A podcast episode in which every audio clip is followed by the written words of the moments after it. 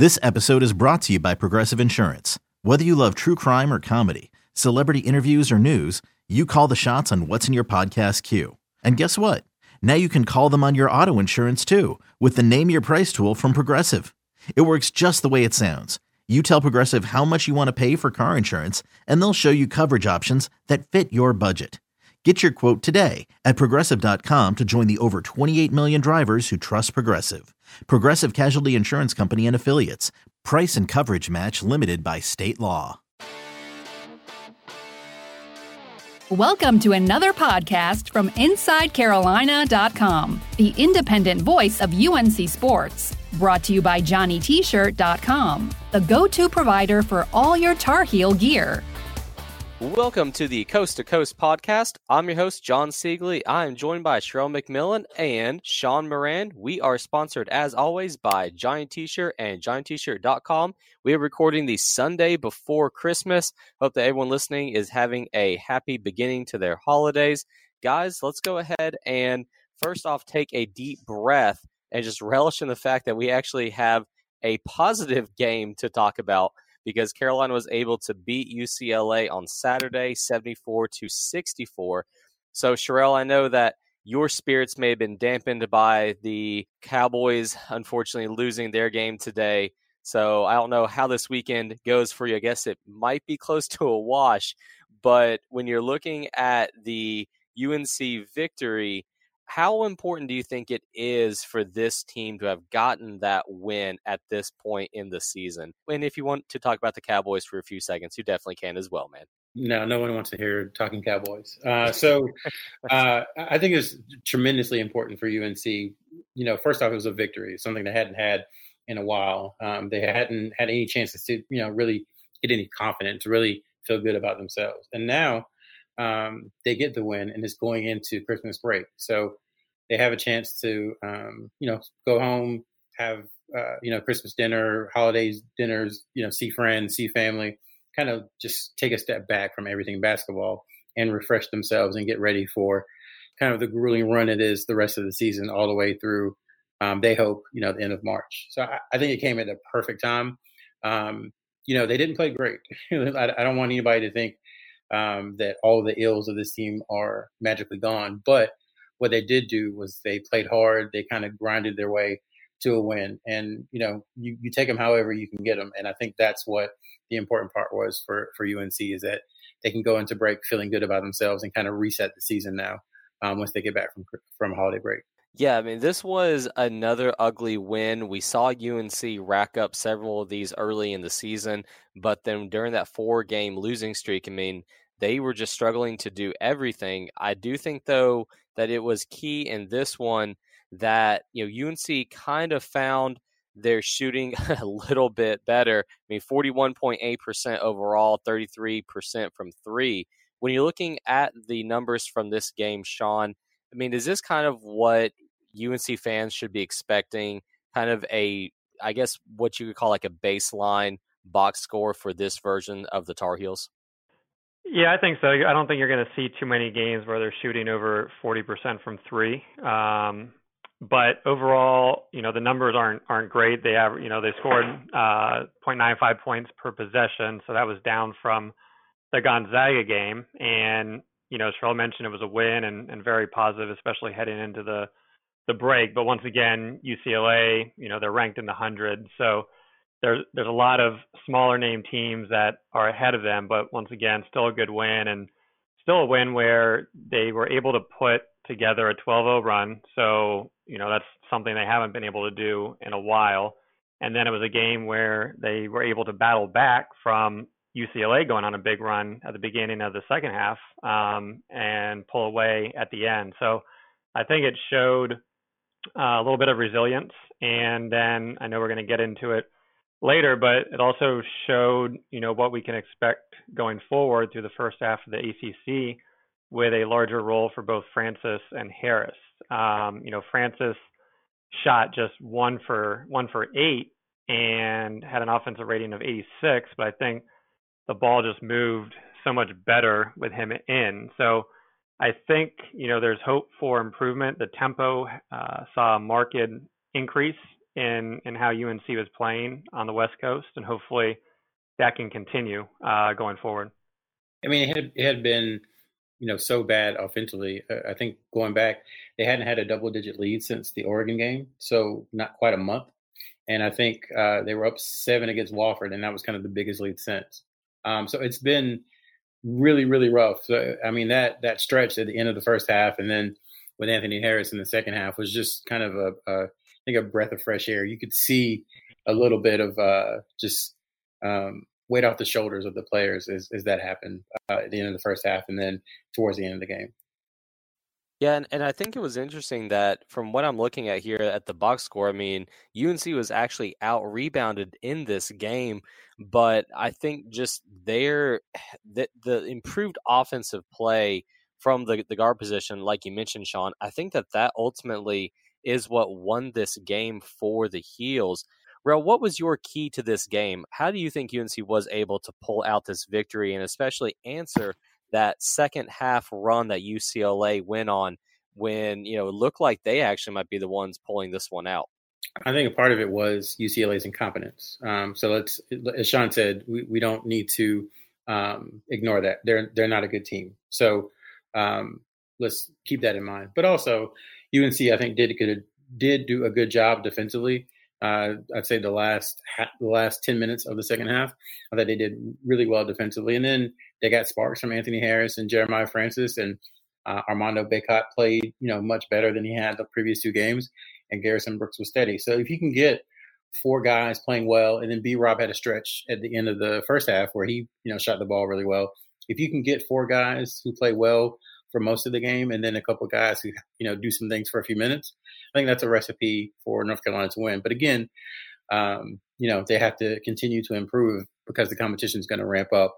You know, not right now, but once they get deep into ACC play, you know they've they've got some ramp over the next month, but the competition will get better. Well, even their next opponent, Yale, I mean, they just beat Clemson 54 45. But we will do kind of a, a deeper look into that Yale matchup next week potentially. Let's go ahead though and get your thoughts on this, Sean. What were your keys as to how UNC was able to get this victory? Well, you look at the box score and you have five players in double figures, which um, you know is you, something UNC fans are used to, but but definitely not this year. Uh, last week we talked about Brandon Robinson having to improve his play, and overall he just shot three of nine from three, but he did hit three, um, and some of those were very timely in the first half to give them a lead.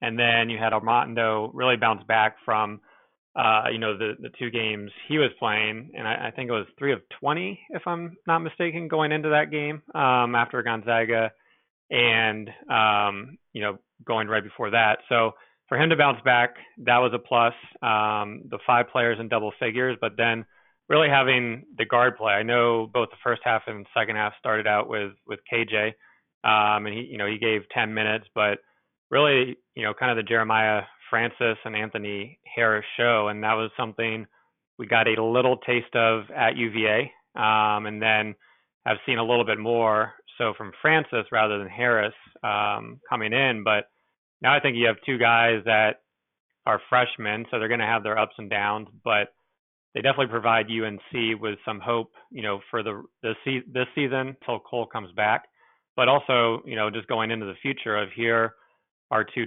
competent guards um, that haven't played over the last year for Harris or two years for Francis, and now these are looking like four-year players that could be pretty good. Um, so I think for for me that was a big takeaway was just the the scoring from a team perspective as well as the the play of the freshmen. All right, well, let's go ahead and take a quick commercial break to talk about our friends at Johnny T-Shirt and JohnnyT-Shirt.com. They are your place to go for Carolina gear. If you need any last minute gift ideas for the Tar Heel fan and your family, you can head down to Franklin Street, where Johnny T shirt has been in business for decades. They have the absolute best customer service. They have anything that you could possibly want. If you can't make it to Chapel Hill, you can always shop online at johnnytshirt.com to get the same great selection and the same great customer service. And remember that if you are a subscriber to Inside Carolina, you get 10% off of your orders at johnnytshirt.com or there at their shop on Franklin Street. You can get that 10% off code from the Inside Carolina Tar Pit Premium Message Board to the Basketball Premium Message Board. So that's Johnny T-shirt and JohnnyT-shirt.com, your place to go for Carolina gear. I think that's a really good segue, Sean, into talking about Francis and Harris, actually. So let's go ahead and start talking about their play because they were big time unknowns coming into this season, just because, like you said, they just had not played a whole lot. Of the two, especially Francis, you know, his injury was just so severe, but he was pretty highly rated early on in his high school career. So let's go ahead and start with Francis then. And we'll go ahead and stick with you, Sean. When you're looking at how he is playing right now for UNC compared to what little you saw of him in high school, what do you think his game evaluation is right now? Well, going back, going back some years, the first time I got to see him in person uh, was out in out in California. It was the second week of the live evaluation period, um, and it was actually I remember interviewing him, and we we chatted UNC, but then it was really the week after, I think in Vegas, that that Roy r- really started watching him and and offered him pretty soon after. Um, and I remember, you know, watching him a lot of similarities where he liked to push the tempo and he liked to really attack. And you know he's been doing that. Obviously, playing at the at the 16 U level in AU is a lot different than you know playing Gonzaga or in the ACC. And I think you know one of the things we'll see him struggle with a little bit is just his finishing ability as he as he does get used to the size and athleticism. But I think the attacking nature um, is something that he didn't lose and is something that UNC has benefited from. Um, you know, it can create easier shots. Something I mentioned earlier was just the ball was moving moving better when he was in the game, and I think that can help players like Brandon Robinson, especially. Um, you know, and maybe Keeling or Platek off the bench down the road just find find better shots. Um, you know, from a shooting perspective, he, he was able to get to the line. Uh, you know, once again, didn't have a great shooting performance, but I think he can he can hit the three, he can hit the pull up, and he's going to put pressure on defense, which is definitely what UNC needs going forward. All right, what about you, Sherrell? What did you see from Francis, and then how do you think it has translated to the college game? I think for people listening to this podcast, it might be a good chance to re- just kind of refresh on his recruitment overall. So, um, you know, he's a teammate of Sterling Manley at Pickerington High Central High School in Ohio. Um, and North Carolina, you know, really didn't see Sterling Manley playing a game before offering him a scholarship. But when he was already committed uh, as a senior, they went a couple of times and watched Pickerington and came, you know, away impressed with Francis. Steve Robinson was the lead on his recruitment. Um, so the I guess it was June of 2017. Francis came down to North Carolina and took a visit and really loved it.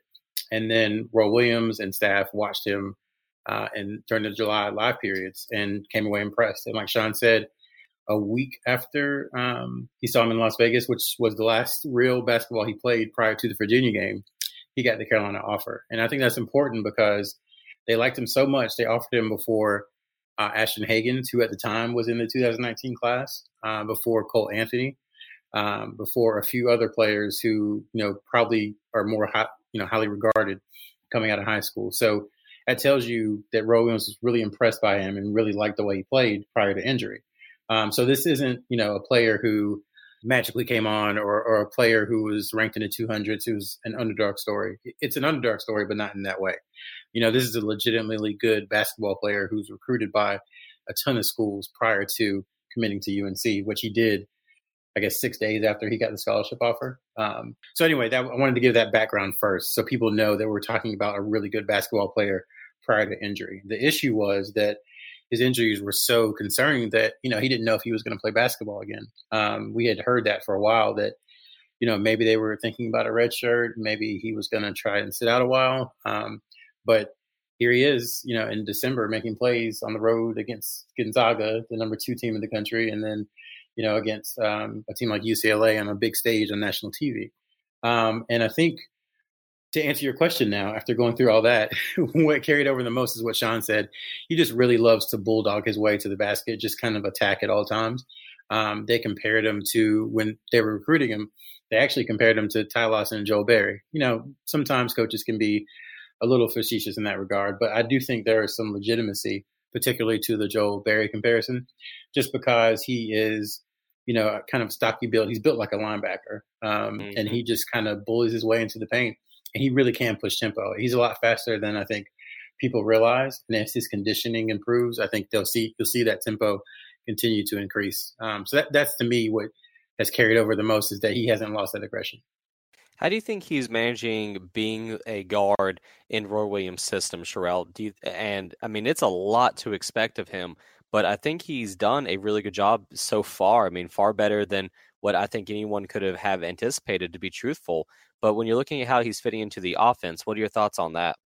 Yeah, there's a great piece. If you haven't subscribed to IC, you should do it and check out Adrian Atkinson's film room, where he kind of breaks down uh, the things that Jeremiah Francis is doing well in Carolina's system that maybe other point guards haven't been doing. Um, and I think it's something that he's learned throughout his life, just being around basketball. His dad was a captain at Ohio State. Um, so I, I, think he just kind of has that natural, innate feel for a lead guard. So I think that's really where that comes from. And it's, it's very difficult, as many point guards in the past have, you know, have shown to come in and be a freshman and play well in North Carolina. Now he's he's not playing at an All American level or anything, but he's definitely given the team something that it didn't have with Cole Anthony being out. I think we all know it's not not easy to to come in, especially coming in off of not playing for two years and, and missing preseason. But he's come in and and it kind of feels like he's been you know been playing under their system for a while and he knows it. Um, you know, I think just you know you can see the increase in tempo. Right now they're ranked 50th, so still you know a pretty slow-paced team by a Roy, you know, Roy Williams nature, but I think we'll we'll see that increase. And you know, I think as he gets more comfortable with the players and his body, um, we'll continue to see him evolve as a point guard. So I I think he's probably surpassed, you know, definitely any anybody's expectations. And I think you know even with with Cole was in there, you know, we were talking about you know how difficult it is for freshmen to kind of fit in and excel in the system. And certainly not talking about excelling at this point, but he's definitely been competent and and been a big surprise and a you know kind of a delight to watch play. All right, let's go ahead then and talk about Anthony Harris, who had a really good game against UCLA. I mean, looking at his box score here, five of seven from the field, two of three from three point, 14 total points. And he did have the four personal fouls, which is something that he's definitely going to have to work on. But with UNC just desperate for any sort of scoring from the outside, Sherrell, how do you think Harris can fit into that role? Do you think that he really can become a more steady contributor in that regard for this team? Uh, I mean, more steady than what they've had, sure. I don't think he is, you know, Cam Johnson or Coby White or anything. I don't think he is what you would consider a plus shooter, and that's not a knock on him. That's just where he's at right now. Certainly, he can develop into that over the next couple of years. I think where he's going to uh, make his mark is what you saw on the defensive end. I mean, he really gets after it defensively. Um, I think he's a tough, you know, tough guard who can go in and get rebounds. Um, I think he's good. Um, just another ball handler who can push pace. So I think that's the way he kind of helps the team. Anything they get from him beyond the arc, they should, um, you know, consider it, you know, be glad they got it. But I don't think it's something that they should count on moving forward. What's your take on Harris, Sean? What have you seen from him early on here? Well, once again, kind of a, a delight to watch a watch play, and he's brought kind of a breath of fresh energy to the team. And I think he's he's definitely different than what Carolina has had in the past. He's a definitely a bulldog and gets after it, as Sherrell mentioned, um, and and kind of provides a a spark of energy. So he, you know, played very well in limited minutes uh, against Gonzaga, and then against UCLA, um, having eight against Gonzaga, then 14 against UCLA. And I think even going back to the Virginia game, we saw it in just a few a few minutes, and I think everybody was kind of you know watching him and say, oh, you know, expect him to get some more minutes against Wofford, and we only saw him for for 10 minutes in that game, and now I think we'll start to see him him more. Um, you know, for him, we mentioned the year absence, but you know, going to where he played at before, uh, Six in the Washington Catholic League, which is one of the top high school leagues in the country, um, as well as Team Takeover on the Nike AAU circuit. So you're talking about two teams that are are very well coached and that play at the highest levels of both high school and AAU. So he's definitely no stranger to to competition. And you know, I think will we see him knocking down two for three from three every game? No, but um, you know, I think he has shown the ability in AAU to to knock down threes. Um, and I think once again that just opens the floor up for everybody else, and then combine that with his attacking mindset. And uh, you know, I think along with Francis, it'll give give Randolph and other guys better shots, um, or maybe shots that they weren't getting before. So between his effort on the defensive end and then hopefully what he can continue to bring on the offensive end, um, I think he'll be another pleasant surprise for UNC, you know, for the rest of the season as well as as going forward. All right, let's talk about the rotations here in just a second. But for right now, let's take our last commercial break. We'll be right back after this. Knowing how to speak and understand a new language can be an invaluable tool when traveling, meeting new friends, or just even to master a new skill. But it's not always simple when you're bogged down by textbooks and structure classes. That's why so many people trust Rosetta Stone. Rosetta Stone is the most trusted language learning program, available on desktop or as an app. It truly immerses you in the language you want to learn, like Spanish, French, Italian, Chinese, and more. You won't just be studying English translations. The Rosetta Stone intuitive process helps you pick up a language naturally, first with words, then phrases, then sentences. Don't put off learning that language. There's no better time than right now to get started. For a very limited time, listeners can get Rosetta Stone's lifetime membership for 50% off. Visit rosettastone.com slash rs10. That's 50% off unlimited access to 25 language courses for the rest of your life. Redeem your 50% off at rosettastone.com slash rs10 today. Selling a little or a lot?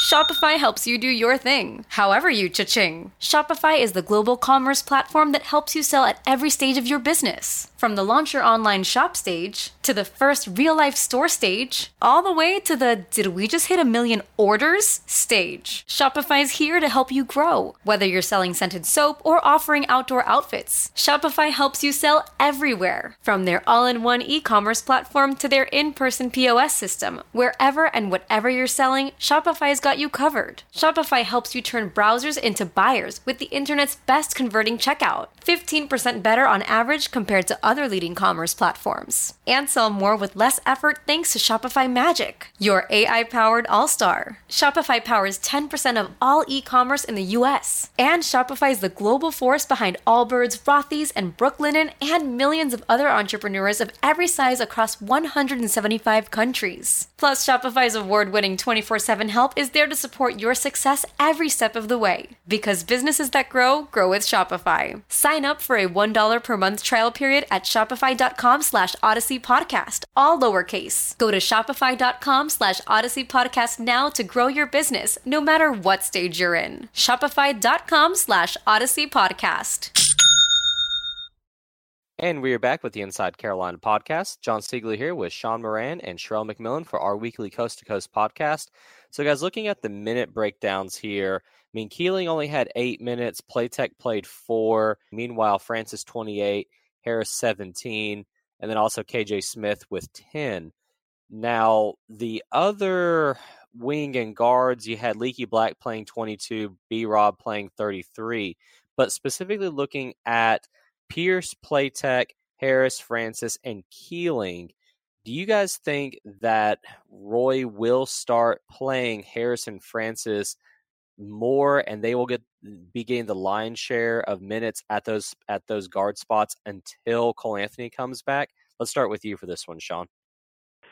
I, I do. Um, I, you know, I think it'll be interesting how the minutes are allocated. Uh, I, th- I think you'll definitely see Francis move into the starting lineup. You'll see Harris ideally start playing more than 20. You know, the one thing I wonder about Francis is how is he doing after the games? Is he is he just in a lot of pain? Is he in the the ice bucket? Um, is he is he on a minutes restriction at all? Um, so that's kind of one a few questions I have about how is he feeling after these games. You know, can he play 30 plus minutes? But assuming he's playing in the high 20s, I think you have Harris for 20, um, and then you know then it's going to be a, a question mark. I think you know, I thought Keeling played well in spurts against Gonzaga, um, but you didn't really see him or Platek at all in the second half. Um, so I think, you know, is that going to be something moving forward? And I could see, depending on the team and depending on the situation, uh, Roy being a little more restrictive with those two guys off the bench. But I think another question mark is is Leaky. I mean, you got a you know a six eight sophomore, um, a guy that's battled injuries, and you know a guy that can can handle the ball, can play the guard spot, but one that you know just hasn't been ready at this point of the season. Um, and, and I wonder, you know, will his minutes start to get cut um, once we enter ACC play? I think there is potential there, but you know, last year didn't have a lot of playing time. This year, battling the injuries, and you know, I think for him, uh, you know, you might start to see him maybe 10, 10 to 15 minutes a game, um, depending on if Harris can continue playing hot off the bench. So all, all that being said, I think it you know it'll be interesting to see how how Roy works it, and I think it'll be different probably for each game and matchup depending on how much he trusts Keeling and Platek off the bench, um, as well as what role Leaky has going forward. Yeah, I, I agree. Um, you know, I don't think anything is set in stone yet. I think that their play has definitely earned Harris and Francis uh, more minutes. I think we're all in agreement that uh, Francis will probably start as long as he doesn't have any setbacks, is feeling fine. Um, until you know Cole Anthony comes back. Um, what I would say is that for Platek, Pierce, and Keeling, um, just as Harris and and Francis had the opportunity to play well and gain more minutes in a big game, Platek and Francis, Platek, excuse me, Pierce and Keeling are going to have the same opportunity. So, um, you know, Harris and Francis shouldn't just be penciled in as they're going to play 32 minutes for the rest of the year. Uh, I think Roy Williams said it best after the game that he's going to play the people who he thinks give him the best chance to win. And, you know, maybe one night it's not Anthony Harris. Maybe one night it's Platek. Maybe one night it's not Justin Pierce. Maybe it's Christian Keeling. You know, it, so I, I think fans are saying, okay, they're like ready to just whisk those guys away off the rotation, off the bench, and kind of forget about them. But um, if the goal is to win games, then you're going to do it by any means necessary. And we just don't know when Justin Pierce might hit four or five threes or, or grab a couple of rebounds. So um, yeah, I think it's just going to be an open competition. I think Brooks and and Bacot are, are kind of the ones who really solidified uh, their minutes. Uh, I guess Robinson to some degree as well. And I think everything else is kind of up for grabs. Yeah, I think just one one quick thing on that is you know Pierce of of what can he contribute going forward. I know you know only played 10 minutes, nothing really in the second half, but all you have to do is go back to the Gonzaga game and Armando picking up some quick fouls and having four for the game. So you know, him being an inexperienced player, I think that'll definitely happen at times in ACC play. And Pierce, you know, he was getting recruited by UNC, Michigan, a lot of the big schools, and was third team All CAA. And I think at at some point, you know, nobody's asking for him to score 20 points, but he's going to have to come up off the bench, be able to knock down a three or a jump shot, and and run the floor and and be a strong con- contributor uh, you know, for this team to to get wins because I, I, think there'll definitely be some games where Armando gets into foul trouble um, in conference play. Final thought on this, guys, and then we'll switch over to the recruiting aspect of the podcast. But when Cole Anthony does return, do you think that it will cause a shuffle amongst these guards? And who do you think could be the one that might eventually fall out of that rotation? Sherrell, let's get your thoughts on that first. Uh, I I don't really have a guess to be honest. Uh, I think they need all hands on deck. So I think it's just going to vary from game to game. One day it might be Anthony and Keeling. You know, when if uh, Anthony comes back, one game it might be Francis and Platek. Another game it might be Harris and Black. So I you know I think they're going to need all of them because the team you know just isn't talented enough to rely on four or five or six guys. They need contributions from everyone. Um, you know, finding their role, finding what they do well, and that's how they win games. I don't think it's going to be a situation anymore where um, you know six or seven guys play all the minutes because Roy now has the advantage of putting people on the bench. And I always heard people say that the bench is the is a great motivator. That's what they always say. And now they have they've shown that they have some guys who can play, and uh, so everybody's on notice now. All right, Sean, what's your thoughts?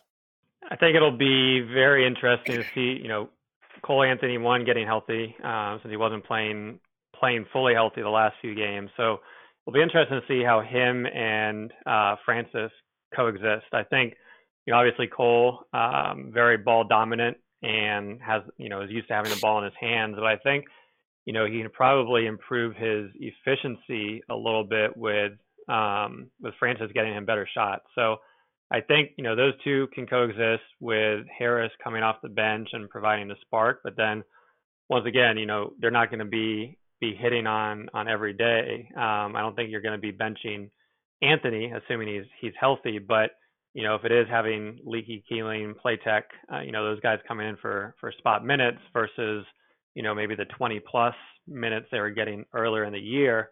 I think that could be be beneficial to all parties, and and hopefully with that, you can start to see UNC's offensive efficiency start to climb a little bit, um, you know, as we go through January into February. All right, good stuff, guys. Let's go ahead and wrap it up with some recruiting talk. I believe, Sean, you said off air that the City of Palms tournament is the one that you've been following closest. RJ Davis and Day'Ron Sharpe have been participating. So, what have you seen so far from that tournament? Yeah, so we talked about this a little bit last week in the preview, but one of my favorite tournaments. And you know, once again, had been going there for 10 years, um, but this year I've been watching online, and uh, FloSports has done a great job. A company that I wasn't too fond of going in, but it's been been great to be able to watch the games live or on replay. Um, and uh, the tournament has one more day, so Monday, uh, Day'Ron and Montverde are in the championship game against IMG, so they're going to play Monday night um, and they've been beating teams by almost 38 points, which is which is pretty crazy, especially given uh, the teams that they've been been beating. And then you have R.J. Davis, who will have one more game in the afternoon. His team is has gone two and one, so they get one more game. Um, starting with, I guess Day'Ron will be the the quickest, just because he's only been, you know, he's seen 16 minutes uh, per game over the three games, and a lot of that is due to how bad they are they're beating teams.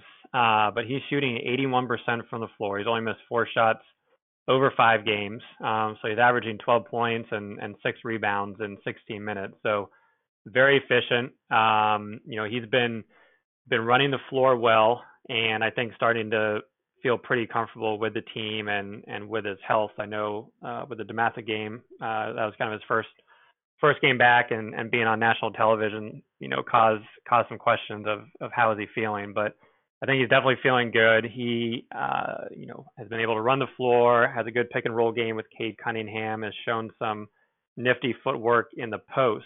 Um, so I think, you know, all signs are are positive on him. It'll be be fun watching him against IMG, kind of going against another big guy his size. Um, so positive things from him. And then you have RJ Davis, who has been averaging almost 23 points over three games um, to go with four assists and four rebounds.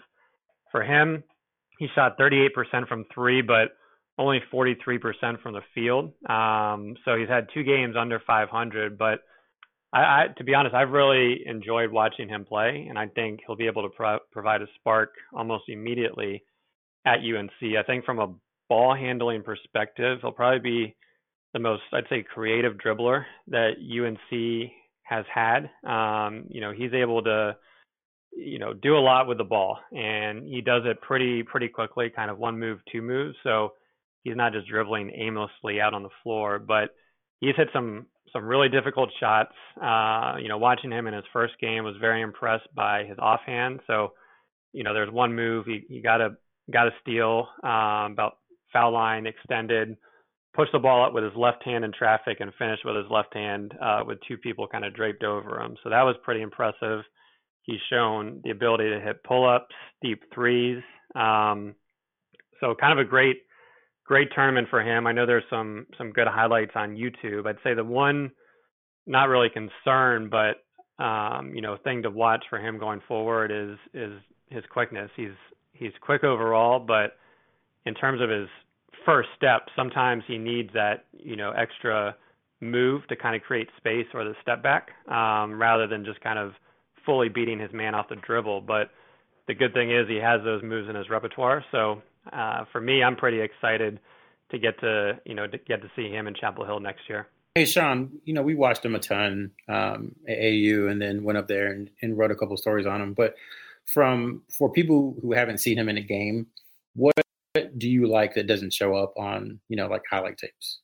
Um, I think just his his presence. I mean, I know we've we've talked about him as a combo guard, and I think you bring up a good point about you know highlight tapes versus just how somebody plays in the game. And you know he's been very comfortable at the point guard spot, um, but it, it, I'd say it's really his just ability to to handle the ball. Um, you know, for him the ball is kind of on a string almost, where you know he can hit you with a between the legs crossover, step back really quickly, and you know once again to go with his left hand you know, if he if he needed to play the point guard spot, he could definitely do that. If you had to put him off the ball, you could do that. Um, so I think, you know, you see some of the the step backs and the the deep threes and the, and the highlights, but um, you know, for me, it was the ball handling ability, just his confidence uh, as he as he brought the ball up the court and went one on one against the defense. But another thing I think is his passing. Um, you know, he's averaging four assists, but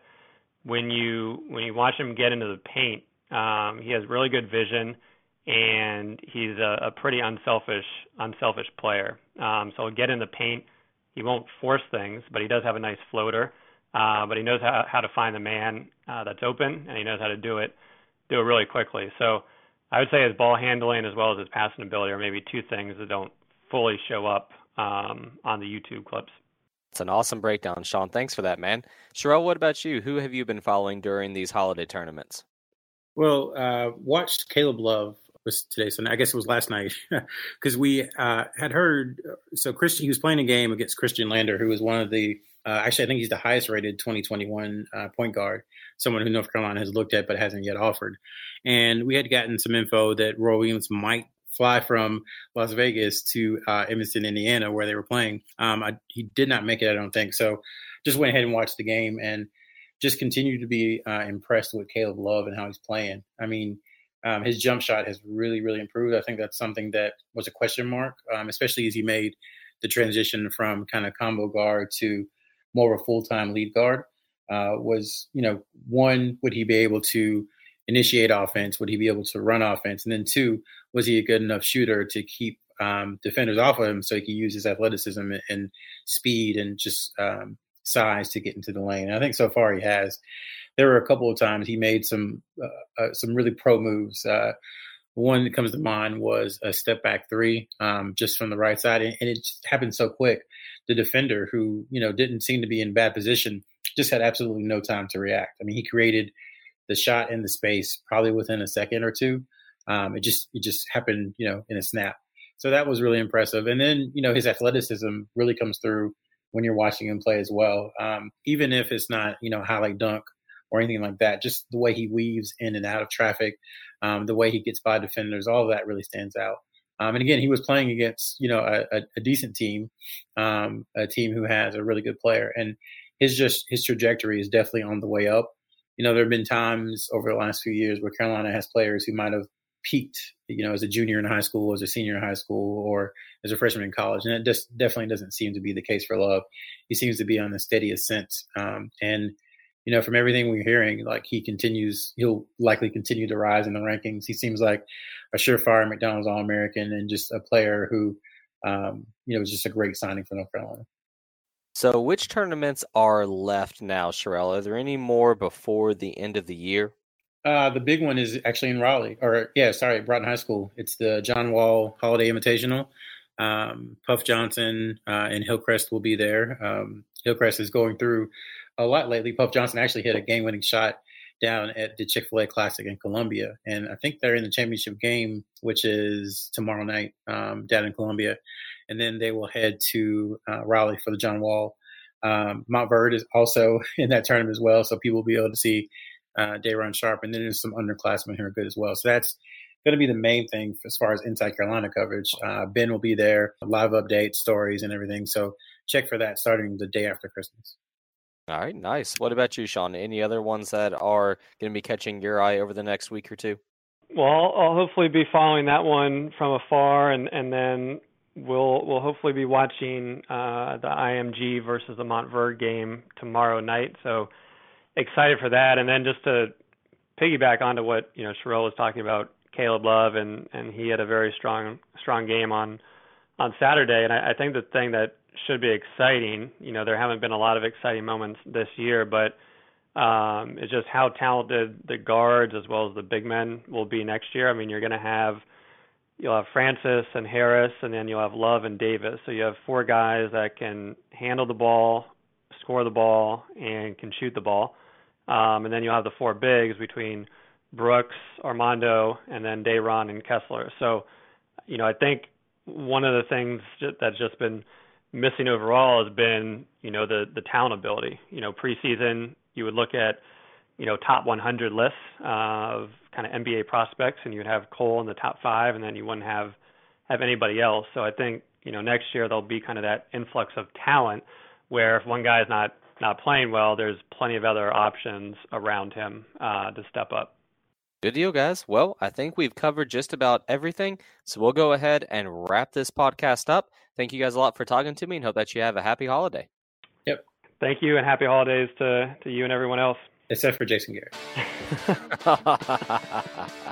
Thanks for listening to another podcast from InsideCarolina.com. Brought to you by JohnnyT-shirt.com. Where to go for your next Tar Heel gear purchase. Okay, picture this. It's Friday afternoon when a thought hits you. I can waste another weekend doing the same old whatever, or I can conquer it. I can hop into my all new Hyundai Santa Fe and hit the road. Any road. The steeper, the better. Because my all new Santa Fe is available with HTRAC, all wheel drive, so I can hit the trail without a worry in the world. Heck, with three rows and best in class rear cargo space, I can pack the whole family in with all our gear. We've got available dual wireless charging for our phones, so we'll never lose touch with civilization, and we won't lose touch with the primordial power of Mother Earth. So, which is it? Waste the weekend or do something a little more epic? And conquer it in the all new Hyundai Santa Fe. Visit HyundaiUSA.com or call 562 for more details. Hyundai, there's joy in every journey.